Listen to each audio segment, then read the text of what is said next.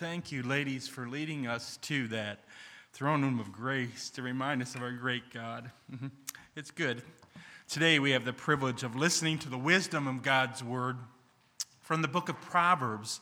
We come to Proverbs 24. Proverbs 24, we read this scripture today from our God who is infinite in wisdom. If you think you've got God figured out, your God is too small. he is an infinite God. He's infinite in wisdom, and yet the wisdom contained in His Word reveals who He is. Beyond that sacred page of the Word of God, we look to the, the God of the Word and Jesus Christ. Let's read this together. I'll read it as you follow along in Proverbs 24. Be not envious of evil men, nor desire to be with them for their hearts devise violence, and their lips talk trouble. By wisdom, a house is built, and by understanding, it is established. By knowledge, the rooms are filled with all precious and pleasant riches. A wise man is full of strength, and a man of knowledge enhances his might. For by wise guidance, you give wage, you, you can wage your war, and in abundance of counselors, there is victory. Wisdom is too high for a fool, and the gate he does not open his mouth. Whoever plans to do evil will be called a schemer. The devising of folly is sin, and the scoffer is an abomination to mankind. If you faint in the day of adversity, your strength is small. Rescue those who are being taken away to death. Hold back those who are stumbling to the slaughter. If you say, Behold, we did not know this. Does not he who weighs the heart perceive it? Does not he who keeps watch over your soul know it? And will he not repay man according to his work? May God bless the reading of his word. Hi, I'm Dr. Bill Lile, and I practice obstetrics and gynecology. I'm board certified in obstetrics and gynecology, and I'm licensed to practice medicine in both Alabama and Florida. I've been in private practice almost 20 years, and I've delivered almost 4,000 babies with two primary rules. We want to have a healthy mom, and we want to have a healthy baby. It's amazing how, over the past 20 years, our technology has changed so that we can truly treat the preborn as patients while they're in the womb.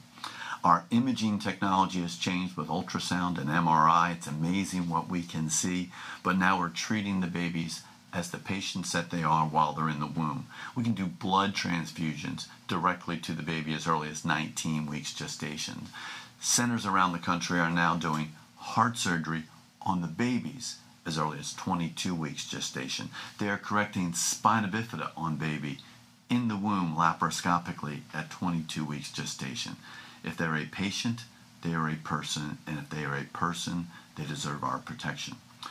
Yesterday was a sad day in New York. I grew up across the river in New Jersey, but it was a sad day in New York when Governor Mario Cuomo signed the Reproductive Health Act into law.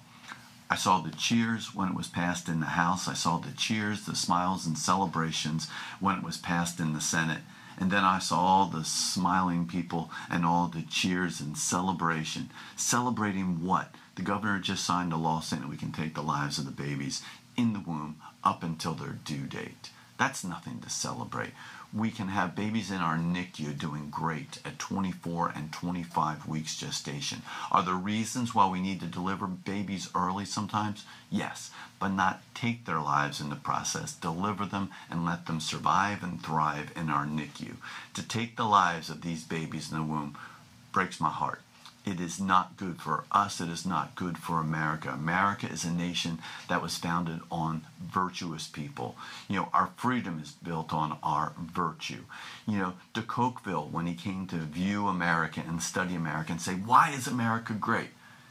His conclusion, America is great because America is good. If America ceases to be good, America will cease to be great. Taking the lives of the babies in the womb is not good. It is not going to have us be great. It is a bad thing. So we look at the way New York celebrated. Not only did they light up the World Trade Center, not only did they light up the bridges, they lit up buildings in the Capitol with bright pink lights saying, We celebrate taking the lives of our babies. There are consequences for actions, and unfortunately, I think New York State will suffer consequences for this kind of horrible behavior. We treat the preborn as patients. Here in Florida, we're going to stand up for the lives of the preborn. We have a representative, Mike Hill, who is now introducing a heartbeat bill to say once we can see the heartbeat, that is a new person, and we're going to protect that life of that baby on the inside. There is value. That is good. Protecting the lives of the babies on the inside is a good thing, it is a virtuous thing. If America wants to stay great, America must continue to be that shining light on the hill and do good. Taking the lives of the baby, not good. Protecting the lives of the baby and treating them as patients, as persons, and protecting them, that is good. And that's what we will stand up for, and that's what we will fight for. We will stand up for those who cannot stand for themselves. We will speak out for those who cannot speak for themselves, and we will protect of the lives of the preborn. Thank you for your time, and have a wonderful day.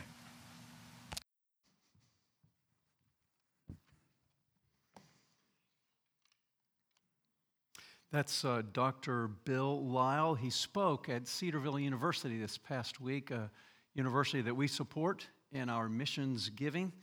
We, many of us send our children to Cedarville. It's a very good place, and it's speakers like this that they have. This week, highlighting the Sanctity of Human Life Sunday that today is. On January 13th, 1984, it was President Ronald Reagan that issued a proclamation designating January 22nd as the first National Sanctity of Human Life Day. It's January 22nd, 1973, that was the day the United States Supreme Court legalized abortion on demand in all 50 states. Since then, churches around the United States use this day to celebrate God's gift of life to commemorate the many lives lost to abortion, 61 million now and counting, and commit ourselves to protecting human life at every stage. Churches like ours, churches who believe like us, continue to recognize the third Sunday in January as Sanctity of Human Life Sunday.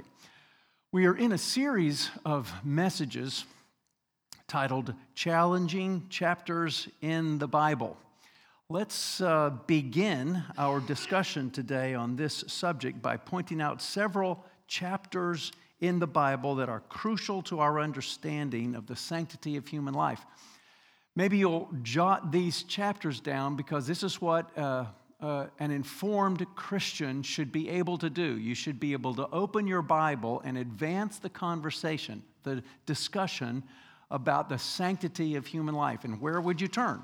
Where would you start? Well, let me suggest Psalm 139, Isaiah 49, Jeremiah 1, and Psalm 51. These four chapters are informative chapters to the discussion about the sanctity of human life. And, and informed Christians ought to be able to open their Bibles and give a reasonable explanation about why we hold the values that lead us to the virtues that lead us to the legislation that ought to be common in this country.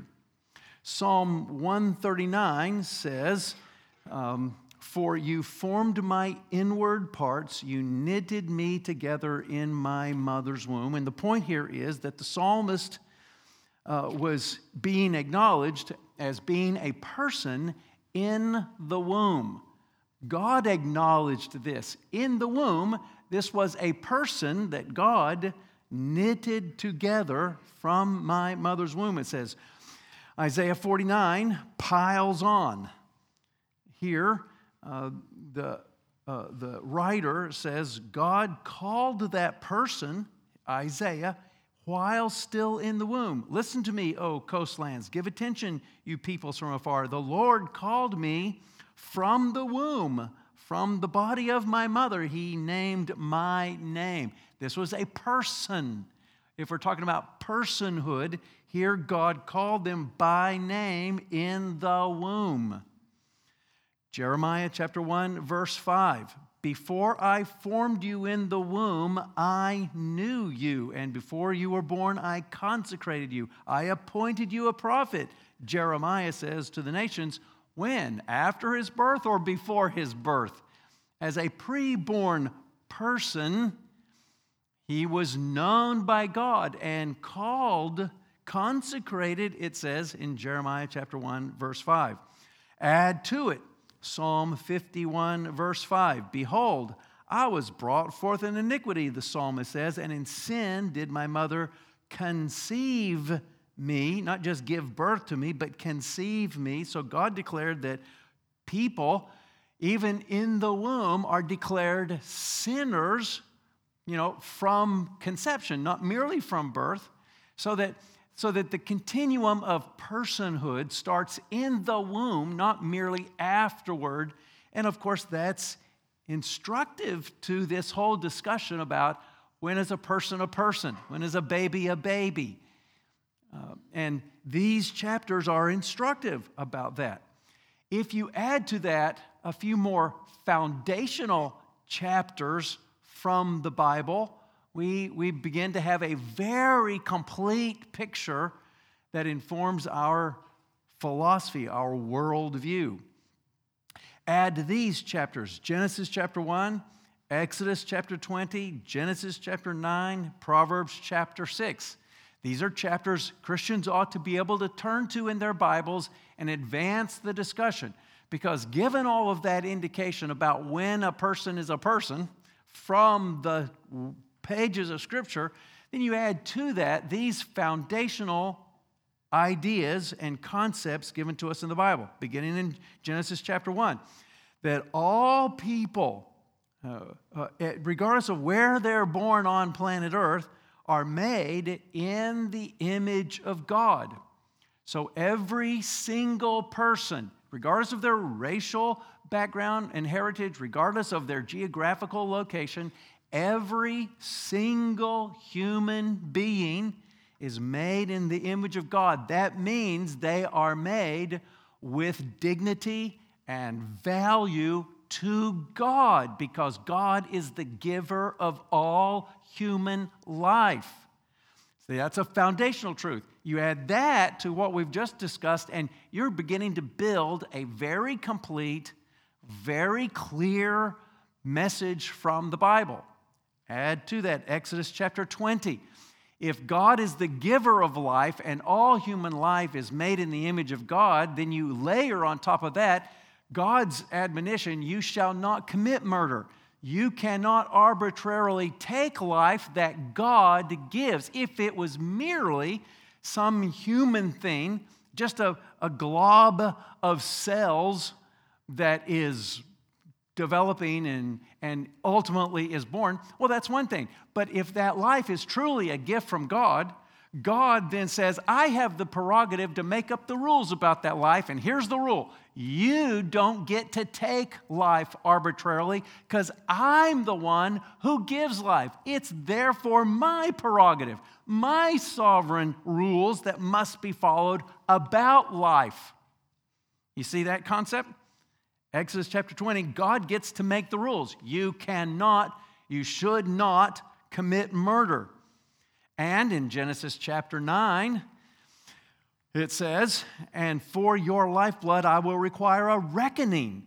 From every beast I will require it, and from man. From his fellow man I will require a reckoning for the life of man. Whoever sheds the blood of man, by man shall his blood be shed, for God made man in his own image from the truth that God is the giver of life. All human life is made in the image of God. He gets to make the rules about a human life, and you don't get to take human life arbitrarily. And here's what he says I'm going to require a price from you if you mess up on that rule because I'm the giver of life. I will require that there'll be a life, there'll be a price to pay horizontally for taking human life. And there'll be a price to pay vertically for taking human life because I am the author of life. I am the generator of life. I'm the one who gives it. I make the rules about it. And then when you break those rules, there's going to be a price to pay, horizontally and vertically. And then he goes on to say in Proverbs chapter 6 God hates the shedding of innocent blood. There are six things that the Lord hates, seven that are an abomination to him. And it comes down to hands that shed innocent blood. Don't mess up on this thing, God's saying.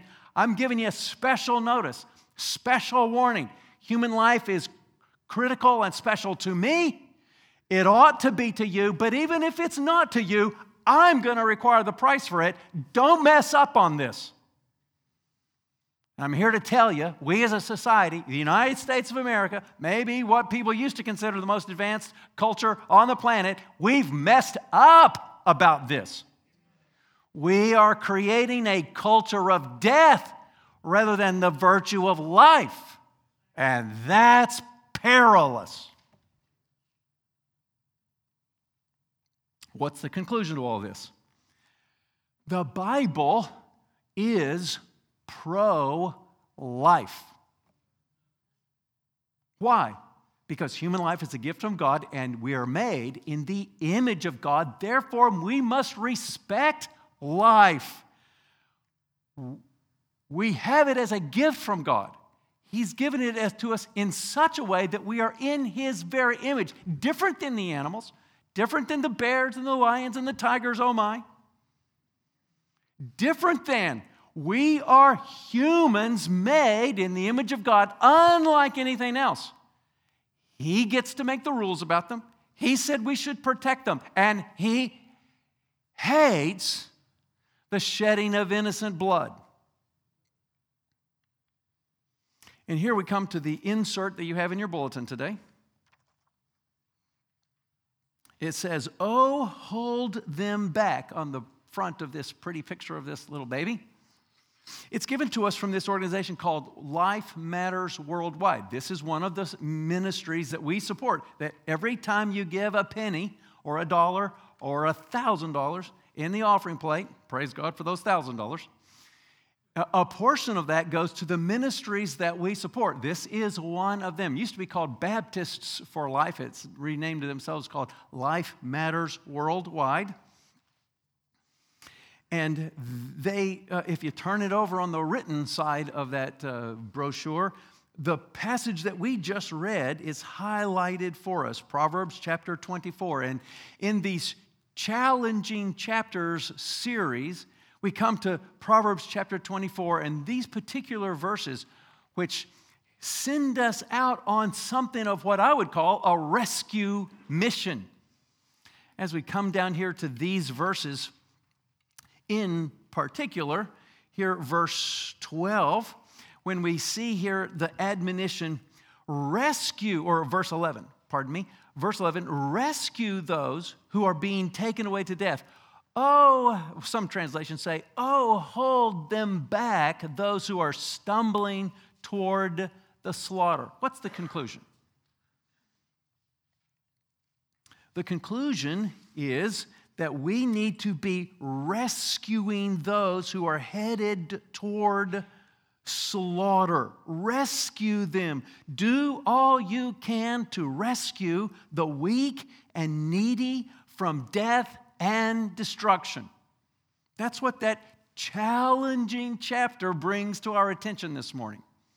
Here's the challenge to the church be the voice of those voiceless ones those who are headed toward destruction, toward the slaughter. Oh, hold them back from it. The admonition on the front of this brochure reminds us. Be reminded on the Sanctity of Human Life Sunday that we have a responsibility to stand for God's legislation. Even if man's legislation doesn't parallel, even if it doesn't track with what it ought to track, even if it contradicts God's law. Here's God's law.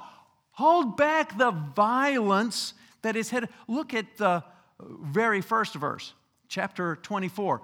Be not in, in envious of evil men, nor desire to be with them. And he's talking about evil men, evil men, for their hearts devise violence. Abortion is violence against a baby made in the image of God that God has specifically protected with His legislation. And we are challenged to protect, hold them back from the violence and the slaughter of this passage calls evil men. Do you see it?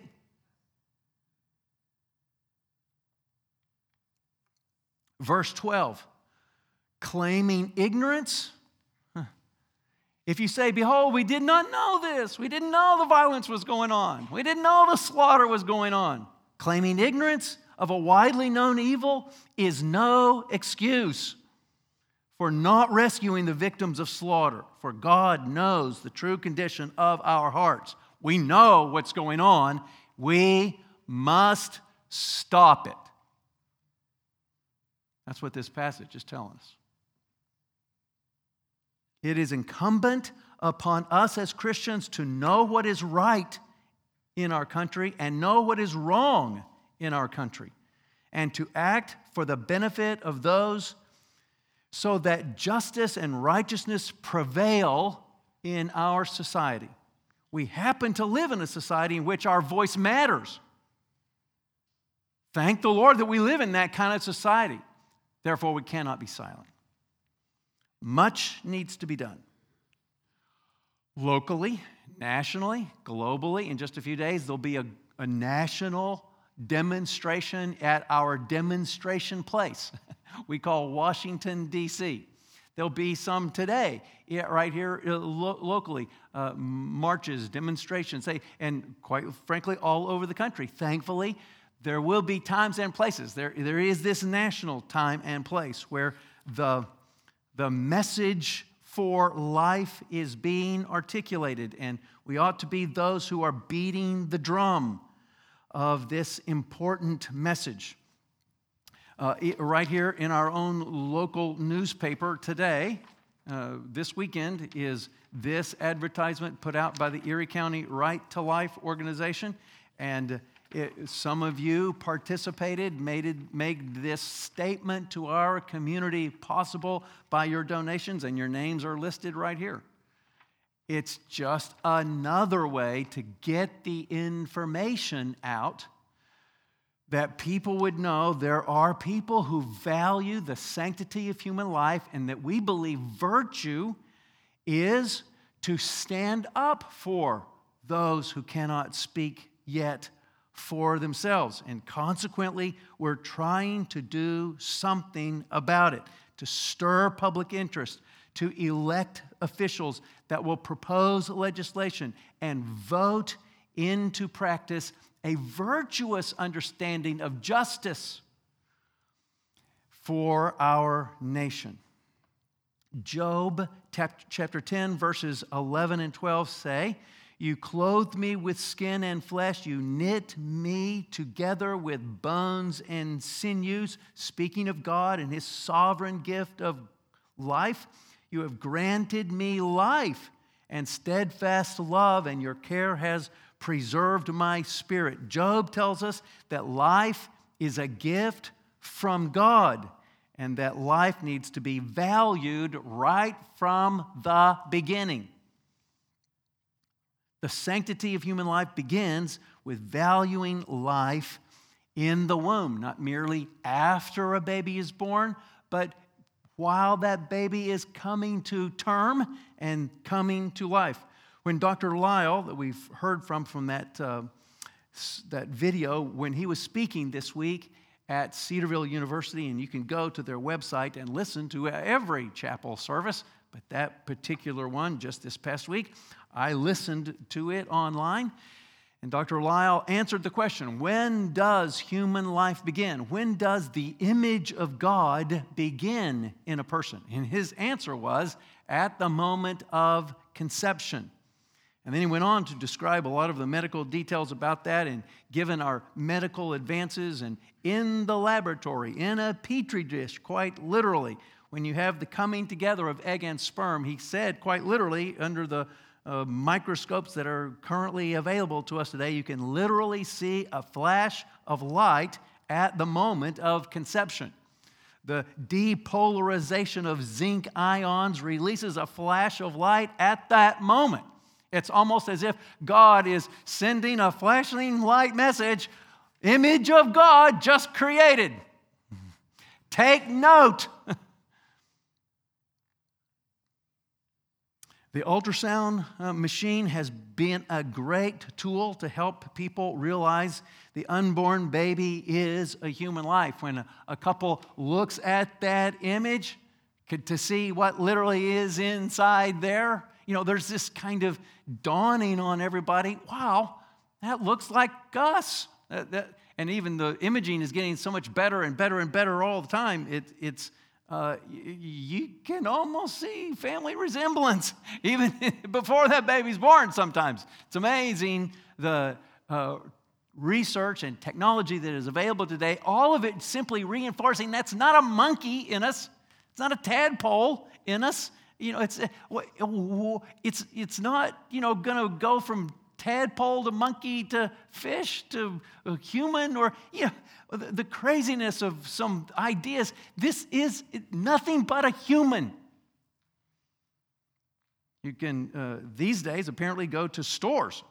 One, some's called Peekaboo, some called Show Me, or other stores. And, you know, for 30 bucks, you get a family portrait of the baby and it hadn't been born yet. I mean, you don't even have to go to the hospital. It's just that readily available and such uh, tools that help us uh, make the point. You could get that information right from the Bible, but, uh, but it's very compelling when you're looking at a picture of your baby in the womb, the obviousness of this.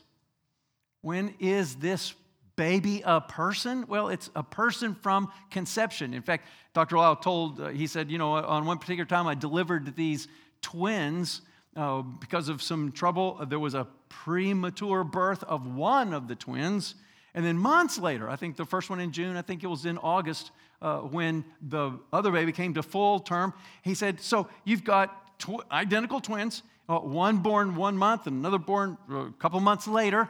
Uh, so in our legislation these days, the one born in June, okay, alive, well, in, in the NICU, developing, you got another one that could literally be killed in the womb hasn't yet been born, but you could kill this one. This one's not a human worth valuing and protecting legally, but this one is a human worth valuing and protecting. What's the difference? There's not. They're both human. Both should be valued. Both should be protected in our legal system, in our culture. Your DNA is unique to you and only you from the moment of conception. You are you, not merely after you're born. You are you from a DNA from that moment on. Nobody else with that DNA combo but that baby in the womb. But America loves abortion. We love it. We love our laws on abortion. That fact was on display just recently at the Golden Globe Awards. Actress Michelle Williams used her platform to promote abortion at the Golden Globes on January 5th. Apparently, uh, Michelle Williams, who I don't know at all, but uh, received the Best Actress Award for a series she did on the FX channel. In her speech, she said this When you put this, holding up the golden idol she had in her hand, uh, the Golden Globe Award, holding it up, she said, When you put this in someone's hands, you're acknowledging the choices they make as an actor, moment by moment, scene by scene, day by day. So far, so good. You're also acknowledging the choices they make as a person, the education they pursued, the training they sought, the hours that they put in, of course, right? Then she went to make this point I'm grateful for the acknowledgement of the choices I've made, and I'm also grateful to live in a moment in our society when choice exists because as women and girls, things happen to our bodies that are not our choice. She went on to say, and I wouldn't have been able to do this, get this award, have my career, whatever, without employing a woman's right to choose. as Alexandria De Sanctis pointed out in the news magazine following up on this speech that she gave, she said Michelle Williams never, uh, she, she, she turns out her speech was mostly, this author says, about abortion. She never has the courage to use the word abortion. Instead, it is a constant reference to her choice as a woman. Later, she said, to choose when to have my children, this is Williams again, and with whom I felt supported and able to balance our lives, as all mothers know that the scales must and will tip toward our children. Now I know, she said, my choices might, not, might look different than yours, but thank God, here she is thanking God, or whoever you pray to, that we live in a country founded on the principles that I am free to live by my faith and you're free to live by your faith. You have whatever beliefs you want, I'll have whatever beliefs I want, and that should be okay. The problem here is that a baby is murdered when she lives by her faith. Now, who's going to say that? But that's the problem with letting everybody just have whatever choice they want to have. There are consequences to choices. One author put it this way Can the freedom of one person cancel out the freedom of another? That was the question at the center of the Lincoln Douglas famous debates back in the 1800s. And that is the question at the center of the abortion debate today. The debate over a woman's right to choose can be illuminated by studying what happened in the Lincoln Douglas debates. Stephen Douglas argued that individual communities, individual states, even individual people should decide for themselves if slavery should be legal or not. In today's abortion debate, that's thinking is behind the pro abortion movement. America's a big country. Individuals should agree to disagree about whether abortion should be legal. I should be able to proceed in whatever level of abortion I want to pro, pro, uh, participate in. You should be able to either have it or not. Everybody should be free to choose. Well, Abraham Lincoln countered Stephen Douglas's argument back then that an individual cannot invoke the principle of choice without regard to the consequences of that choice.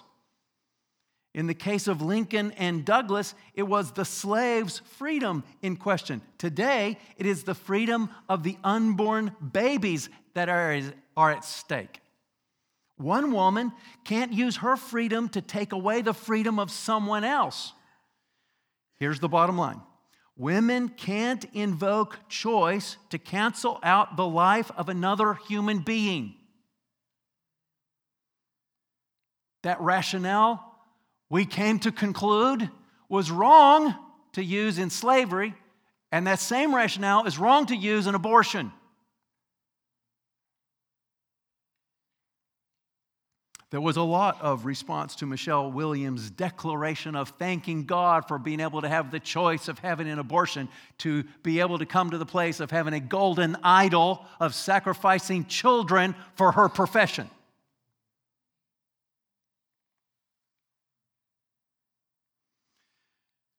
Leah Darrow was one who responded to that declaration on television.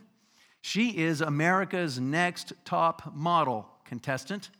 And she rebuked Michelle Williams, saying in the headlines of the news, Babies do not keep us from our dreams.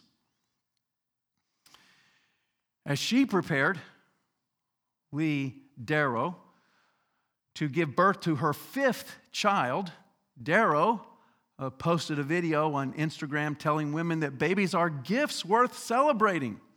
Babies don't keep us from our dreams, she said. I'm getting ready to deliver a baby that will not keep me from my professional growth. It will make me better because of it. And I'm so honored and excited that I can't wait to have this baby, which is her fifth, apparently. She said, New life never keeps us from our dreams. One of the cruelest lies that the devil tells women is that we aren't brave or strong enough to do what God invites us into when we bring life into this world. New life is always a gift, and I'm humbled that I get to receive this new life and give out of the abundance the life that the Lord created for me.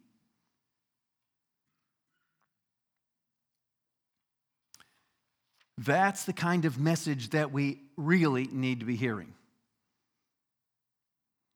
We need to know that life is sacred from the beginning and we need to treat it with dignity. Even if it interrupts our schedule, even if it's unplanned, even if it wasn't expected. The fact is, you're expecting, so you respect that life. Norma McCorvey was Jane Roe of the Supreme Court case that we're marking with the Sanctity of Human Life Sunday. Norma McCorvey was the Jane Roe, the Roe in Roe versus Wade, that Supreme Court decision. She's passed away now already. But during the time between the time that she became a spokesperson for women's rights and abortion. And uh, um, she had a conversion spiritually, morally, and politically, and became an outspoken person for Christ, for Christianity, for the truth of the Bible, and for the insistence that our country not continue to operate by Roe versus Wade, but that be struck down and changed. She claimed then that her pregnancy was the result of rape, although she became outspokenly pro life and publicly admitted that this and virtually every fact on which her case was built was a lie. Both McCorvey and Sandra Cano, the Doe of Doe versus Bolton, and Roe's companion case from Georgia decided that same day. Those two cases really were the foundation upon our, our abortion legislation these days. They both, both of these women became outspoken pro life advocates who swore that their cases were built on lies. But before the Supreme Court could decide whether McCorvey did have a constitutional right to end her unborn daughter's life, it had to overcome a procedural obstacle that slowed down the process, a delay that factored into whether her daughter would ever have a family. Because of that delay, McCorvey had already had the child by the time the Supreme Court issued its decision in January of 1973. She had been adopted, this child that was born, Roe versus Wade child. She was then adopted into a Texas home, perhaps somewhere in the Dallas area, because that's where McCorvey lived. The court nevertheless said that McCorvey's case was not moot since her circumstances were capable of repetition, because courts would never be able to decide the question during the time of a woman's pregnancy. Procedural history is never the exciting part of the lawsuit, but for McCorvey's unborn daughter, the dry complexity of legal procedure is the reason she exists today. Fortunately, for a three year old girl, the wheels of justice grind slowly, and by the time the courts issued its decision, a Texas family had adopted her. If the courts could have moved more quickly, she, of course, would have been killed. But the courts didn't move quickly, and consequently, she was born and she was adopted into a family. It's unknown to me, this author is writing, whether the adoptive family ever even knew that their daughter was the supposedly unwanted child who was the subject of Roe versus Wade. As far as we know today, they raised her not knowing who she was and certainly never telling her. This week, Many are talking about the more than 61 million people whose lives have been brutally ended by abortion, and rightly so. The numbers are staggering. It's horrific, but it's also personal. And today, somewhere, maybe still in Texas, there lives a middle aged woman, perhaps with a family and a career of her own, with beautiful children that she loves dearly, perhaps with a husband and family that can't imagine life without her. The 61 million other babies deserved the same chance of life that McCorvey's daughter got. Well, how many of you watch Jeopardy? Everybody here. It's, it's a, a law in the state of Ohio that you have to watch Jeopardy at least once a week. You're breaking the law if you don't watch Jeopardy once a week. Jeopardy crowned its greatest of all time player just recently. Ken Jennings beat out the other two who were also competing to be the greatest of all time, some winning more money than others, and you know all the details because you, by law, watch Jeopardy very often. But Ken Jennings proved himself to be the best of the best. That, of course, is trivial pursuit. That's just trivial information in our entertainment society. My question this morning is this Who will be the goat of the pro life message in your school, in your office, at your plant, where you live, in our community? Who will be that person? Who will be the one who can open up their Bible to chapter after chapter after chapter, make the case both biblically and morally and politically and legislatively that this is important what would our next steps be? Our first concern is always the gospel of Christ, isn't it? We are the people who say that the engine of transformation and change starts with the gospel. Virtue is virtually impossible without conversion of heart. So we're not merely interested in what the legislation is in Washington, D.C., that comes down the line. What is the beginning, what our first concern is the gospel of Jesus Christ. We want people to have eternal life, not just physical life, right? That's what we're interested in. We're not just interested in the one that the baby give be given a chance to live. We're interested in the eternal life of each and every baby, no matter what race, no matter what country in which they live. We're, by virtue of the instruction of God's word, we want people to have eternal life. And so we, we talk about the gospel of Christ and how it transforms lives. And when that happens, then you have a platform upon which you can build a worldview that would say, hey, let's have a community, let's have a state, let's have a nation that values these values from God's word, because that then will lead to human flourishing and all the things that come downstream from salvation, conversion, transformation. So you convert people with information, right? The information of the gospel. That's why we learn God's word first. That's first priority. Preach the word, teach the Bible. Then it'll lead to living godly lives. In other words, the kind of virtue that is displayed in uh, my own personal life, this church's life, our community's life, our nation's life. It starts with the information of the gospel. Then transformation, conversion happens with persuasion. Like the Apostle Paul would said, I persuade men. With what? Human reasoning alone? No. With the Word of God, which is the sharp two edged sword that does its work in the hearts and minds of people. Then we pray, Lord, the seed's sown, it's, we're watering. You bring forth the harvest. Please, Lord, we pray, the Lord of the harvest. And then we show compassion to this confused and, let's just call it, evil society in which we live. Compassionate care for the person in that crisis pregnancy, compassionate care for the person who has the wrong idea about life and death and the image of God, compassion toward all of those who are not yet convinced, and don't yet understand the truth, compassionately reaching out with the truth of the gospel. That leads to conversion. Our culture of death in this country can be reversed to value the sanctity of human life.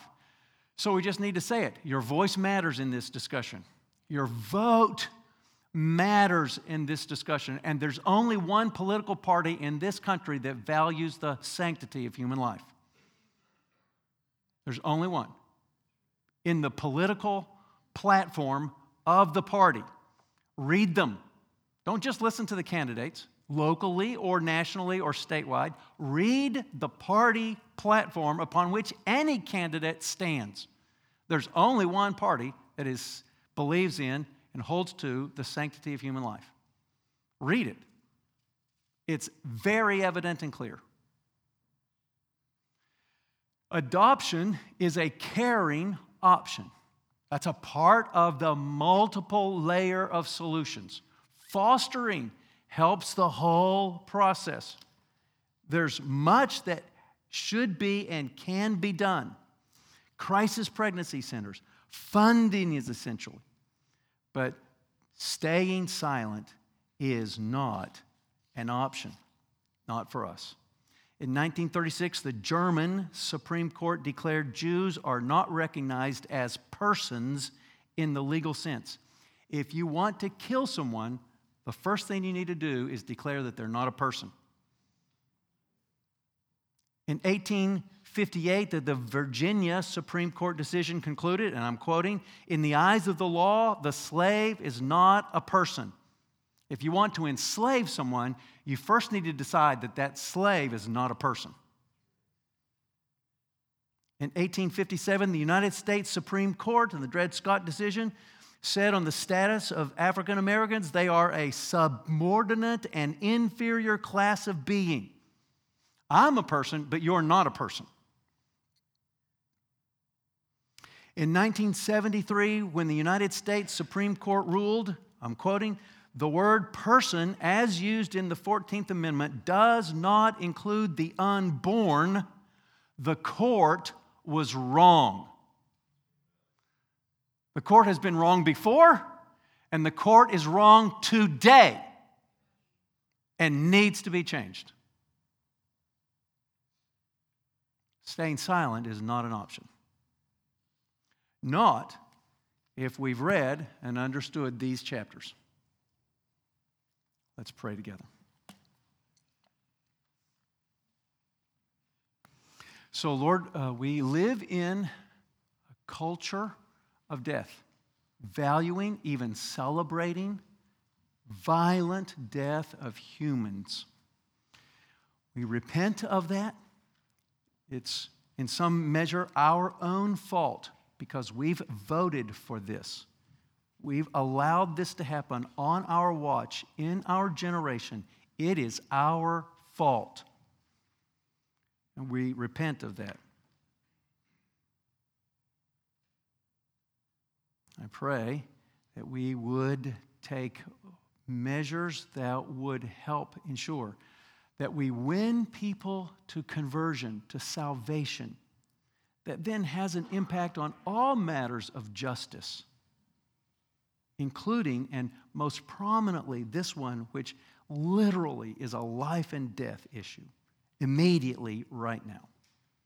So help us, Lord, to see the sense of it and respond appropriately. In your name I pray. Amen. Would you stand with me?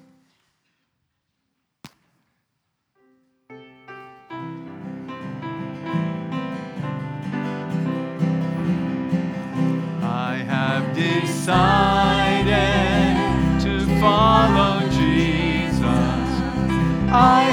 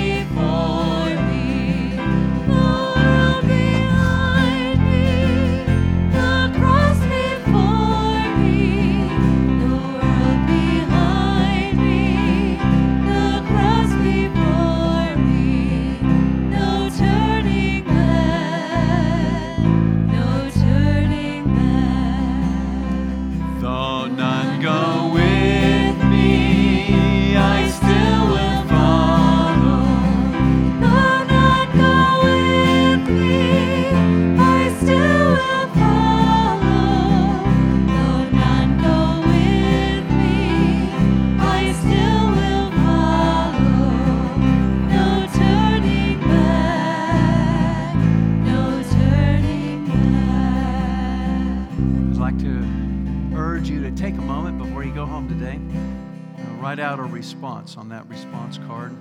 Let us know if you're interested in what it means to be converted, saved. Uh, what practical steps can have. There's, there's all kind of resources, even in today's newspaper, uh, ways to get involved.